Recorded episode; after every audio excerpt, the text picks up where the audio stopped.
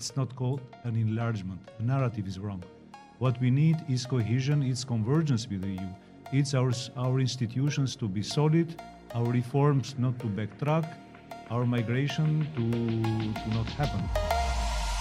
But countries can build alliances uh, in minilateral formats mm-hmm. to try to, to deepen a little bit integration, but in areas which are transcending somehow these dividing lines and that if we give a clear timeline, they need to fulfill clear conditions, very important conditions, and if it's not fulfilled, enlargement is dead for the country for many, many years. Good afternoon, this is Budapest Outlook, the podcast of the Hungarian Institute for Foreign Affairs. I have some guests now here in the Budapest Balkan Forum. I would like to introduce our guests today. We have Roman Lequignon, who is here from the European Creature. Euro Créative. Uh, Euro Créative, sorry. Happy to be there. Yeah. We have Ardian Hackaj, Tirana Connectivity Forum. Thank you for inviting me. And we have Florent Marciacq, Austro French Institute in Vienna. Hi. Uh, hi. We were talking about the European politic community, which was founded just some month ago. And I would like to ask you if you can, maybe Florent, just in few words, present us what does it mean in the European political community? The idea of the European political community has been launched by uh, Enrico Letta and um, Emmanuel Macron. Um, it has in history, history in French um, European politics and thinking, the, the Confédération Européenne of Mitterrand. Um, it happens, the previous one's the previous idea of Mitterrand, Confédération Européenne, at a time um, when major historical changes were affecting Europe. And this is a little bit um, what is mirrored only, so not in a functioning, not in a, in a, in a, but what is mirrored in the idea is the idea that uh, we have a major change on the continent with a war uh, in Ukraine and we need to respond. Um, this, uh, we, we need to respond, but we don't have an appropriate tool. Um, this, the, the, president has recognized, recognized that the enlargement policy cannot uh, respond timely, in a timely manner, to the kind of historical challenges. So we need a new, uh, a new initiative uh, to boost and to structure politically the continent. That's the idea. Uh, so to bring countries of the whole continent in working together in strategic, in strategic matters, um, in, in showing a, a, united front. That's at least the basic idea. Thank you very much, uh, Florent. I uh, we know what, that the first uh, meeting was uh, last year in Prague, and the next meeting will be in Moldavia in June. And um, maybe the question we can ask a question that what areas, what issues, which issues do you think that the European political community uh, should focus on? Um, uh, maybe, uh, Roman, can you yeah, sure. So, something about um, this. Yes, I will try because that's one of the tricky thing about the European political community is that we don't really know uh, what is the the purpose at the moment. I mean, the purpose we know, but we don't really know the the different uh, thematics that we can cover. It's I would say the advantage and the disadvantage of this format. Uh, on the one side, I think that everyone agrees that we should stay uh, very pragmatic, flexible when it comes to uh, to the different uh, priorities from from this format. but in the same time, it's difficult also to to have some strategic priorities when we are not sure where we are going. So the first meeting, the victory for France and uh, more generally to the European political community was that 44 heads of state were present. We had a nice photo in Prague, that was cool, uh, but it's not enough. Uh, the second thing was that uh, discussion were held uh, between the the head of state of uh, Armenia and Azerbaijan. But still, until now, and it was almost six months ago, we don't have a concrete agenda going on. We know that a few f- uh, a few big um, teams are very important. We can mention um, energy, we can mention climate change, we can mention uh, transportation, we can mention digitalization, and we can mention, of course, security in the context of the of the Russian war in in, in Ukraine. Um, for the second summit, uh, it's still unclear where we should focus. Uh, but I guess that we really need to come up with some, um, the, the heads of state really need to come up with some concrete ideas.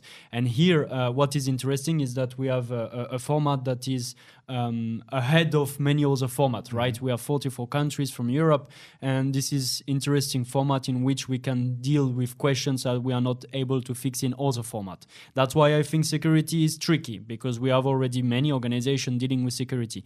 Let's talk about transportation. Let's talk about connectivity, how we connect the different countries. You know, it's important and it's something that we can do. Migration can be also. We always talk about migration as how to protect uh, Europe from migration from outside. Okay, that can be something that we can talk with. Uh, we have different countries in different situations for migration, but let's talk also about internal migration, how we fix the crisis of demography that affect many countries in the region, things like this.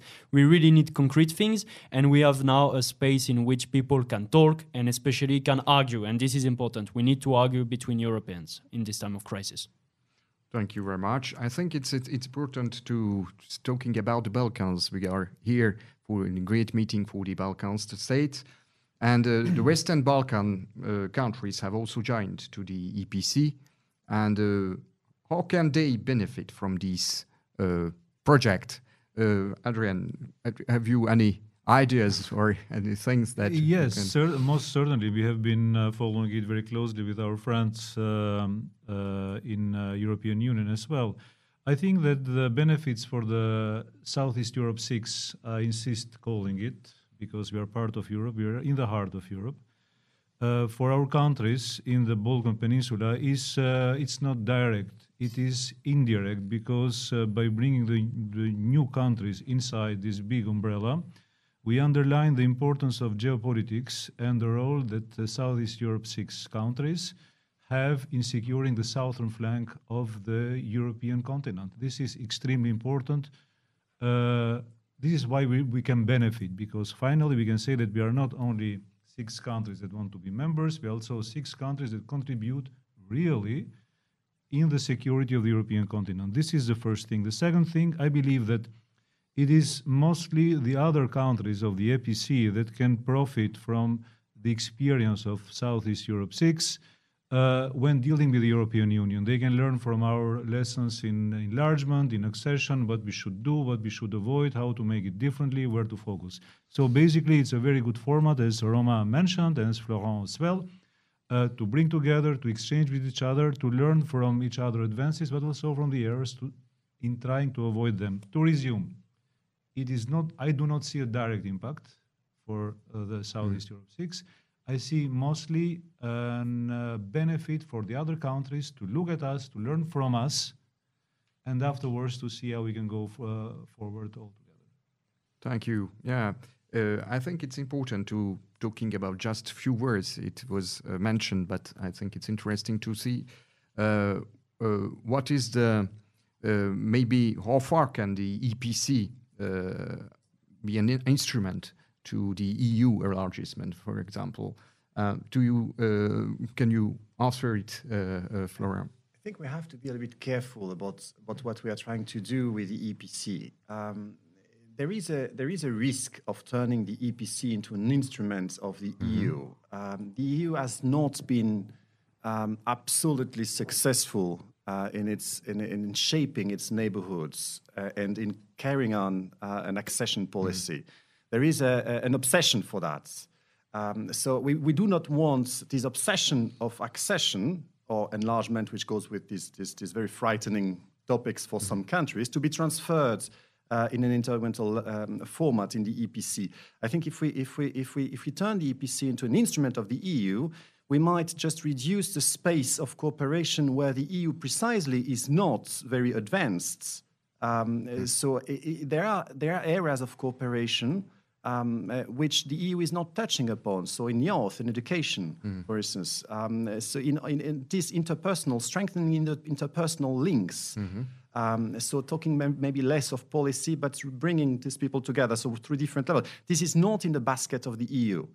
Um, if we turn it as an instrument of the EU, while the EU has not either proved very successful or is not armed, equipped to deal with that because it has not the competencies to do that, then we just let go a potential uh, era which can be developed. Uh, mm-hmm. So it's, it's better to think of the EPC as a format in which countries, maybe not all of them at the same time, but countries can build alliances uh, in minilateral formats to try to, to deepen a little bit integration, um, so, but in areas which are transcending somehow these dividing lines between uh, I am a member, I, you are not a member. So bringing them on an equal footing on some topics, areas, um, where the EU, basically because of this focus on, on membership and accession, is not capable of doing that.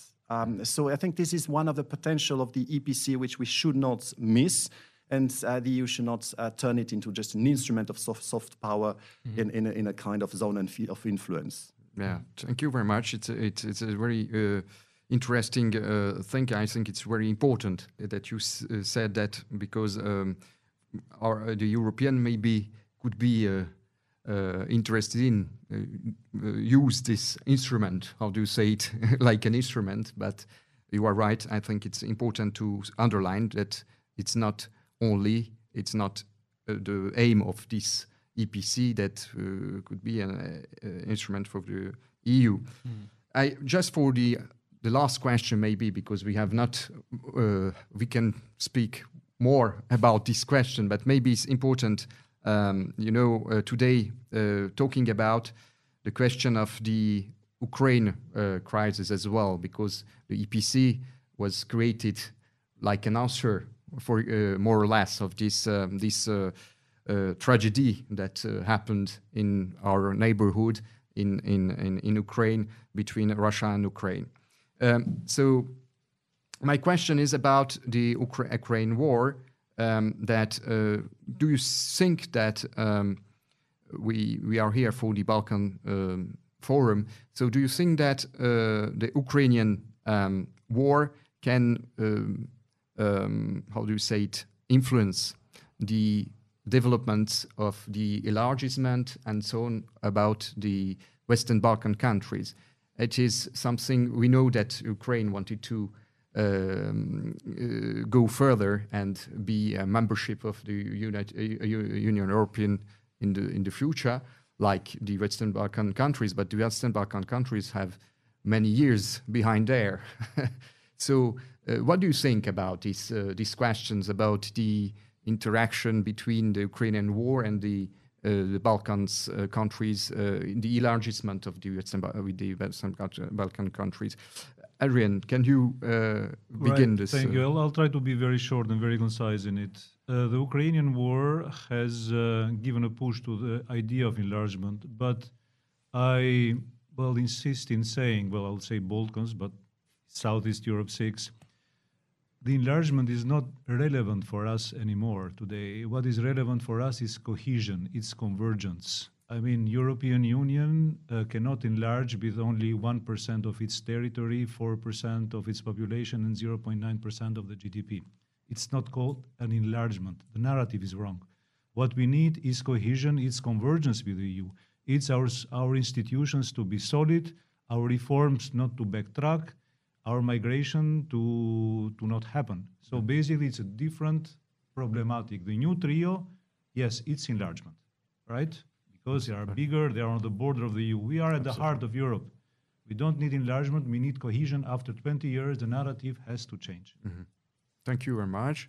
Our- So, um, uh, Roman, how do you think about these questions about the Ukrainian war and the Balkan question? Uh, I pretty much agree with the answer from Arjan. Um, I think that uh, also in many of the conferences events we have a false narrative in which we try to put a competition between the two enlargement process as we call them. I think it's false. Um, i've been i think that uh, the eu has been really late with uh, making any progress on the on the enlargement issue uh, in the western balkans. Um, i think it has to change. Uh, as arjan said and say the numbers of uh, of the of the six countries uh, we are talking about a very limited population a very limited um, number and uh, at the heart of Europe, right? So we need to change our approach, and I think that we need to change, especially our philosophical approach to enlarge to enlargement in this region. And uh, it's a political choice now, and we need to step up. Uh, I agree with the the narrative of cohesion, of convergence. It's very important, uh, but also of clarity, and we need to give a timeline in the next few years. Next few years is not 10, 20 30 years is two, three, four, five years if you want to be a bit less ambitious, but we need to change and step up the things. And we need also to reverse the responsibility because 100% I will always say that the EU and the EU member states have big responsibility into the delaying of this process, but uh, the elites uh, especially those that have captured the states in the region, are also responsible. And now it's a blame game on who is responsible. I think it's uh, it's uh, it's a shared uh, responsibility. And today we need to make sure that also there is responsibility on the elites that are ruling these countries, and that if we give a clear timeline, they need to fulfill clear conditions, very important conditions. And if it's not fulfilled, enlargement is dead for the country for many many years. But we need to we need to be very clear on both sides. Um, and that being said, of course, the, the situation is very different for Ukraine. I think that uh, the, the, the opening of negotiations was uh, mostly a PR move from the EU. Uh, many member states disagree on this. Um, I disagree on the disagreement of the member states, but that's another topic.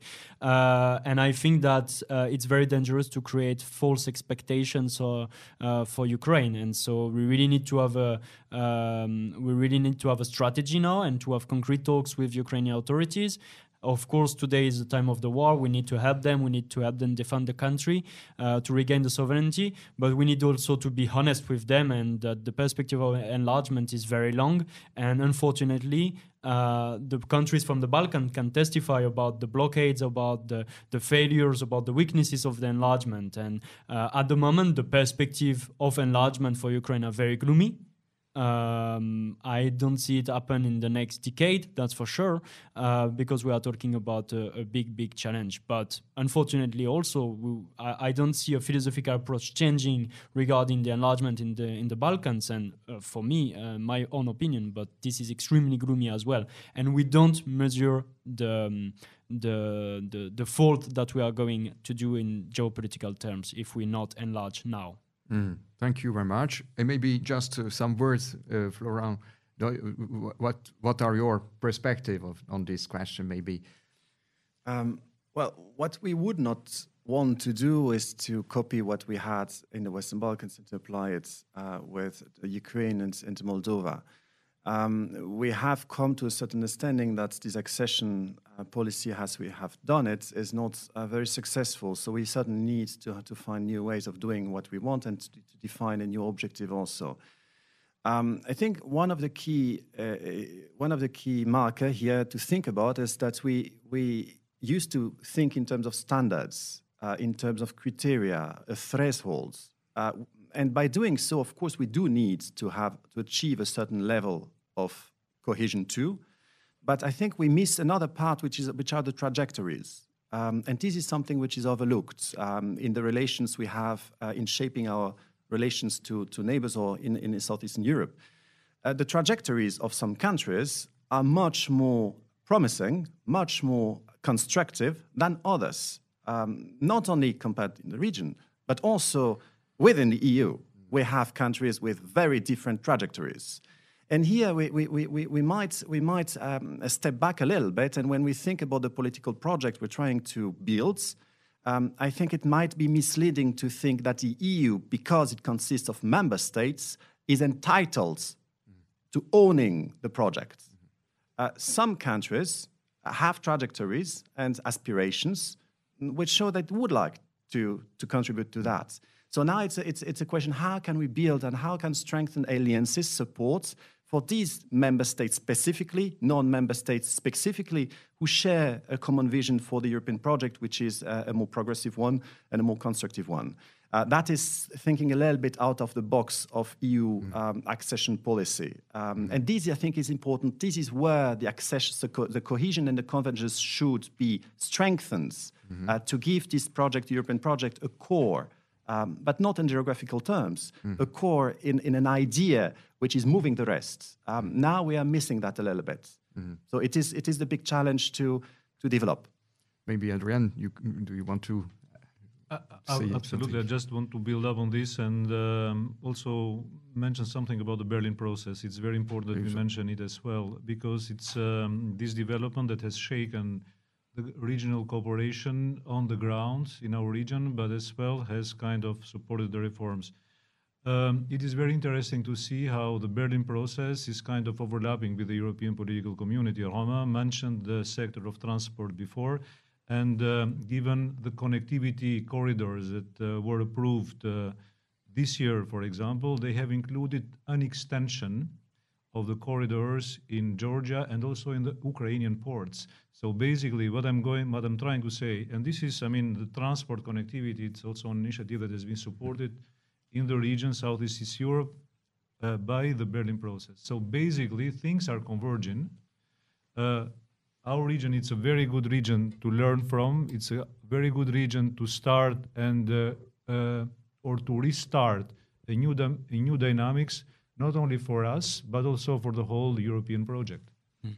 Yes. If I can just add on this, I really, uh, I really agree on this, and I think that we should understand as Europeans that uh, the war in Ukraine by Russia is a tragedy, but it's also an opportunity. And if we don't seize this opportunity, especially for the reconstruction, and we need to have a geopolitical approach to this reconstruction of Ukraine, which is not going to benefit only to Ukraine, it has to benefit all Europeans, and by these benefits in many different sectors. You mentioned transport, we can mention digitalization, we can mention research and development, uh, energy, raw materials, things like this, which are very strategic. If we don't have a geopolitical approach and um, a cooperation with European, with the West, within the West, then we will lose, uh, we will lose the influence, we will lose uh, our ability to, to survive basically to in the in the world for the next century facing today Russia, tomorrow China. Thank you very much for these answers, and I think it's very interesting to continue. Maybe we have another occasion to continue this discussion. Many thanks for our guests. This was the Budapest Outlook, the podcast of the Hungarian Institute for Foreign Affairs. Thank you very much. Thank you. Thank you. Thank you.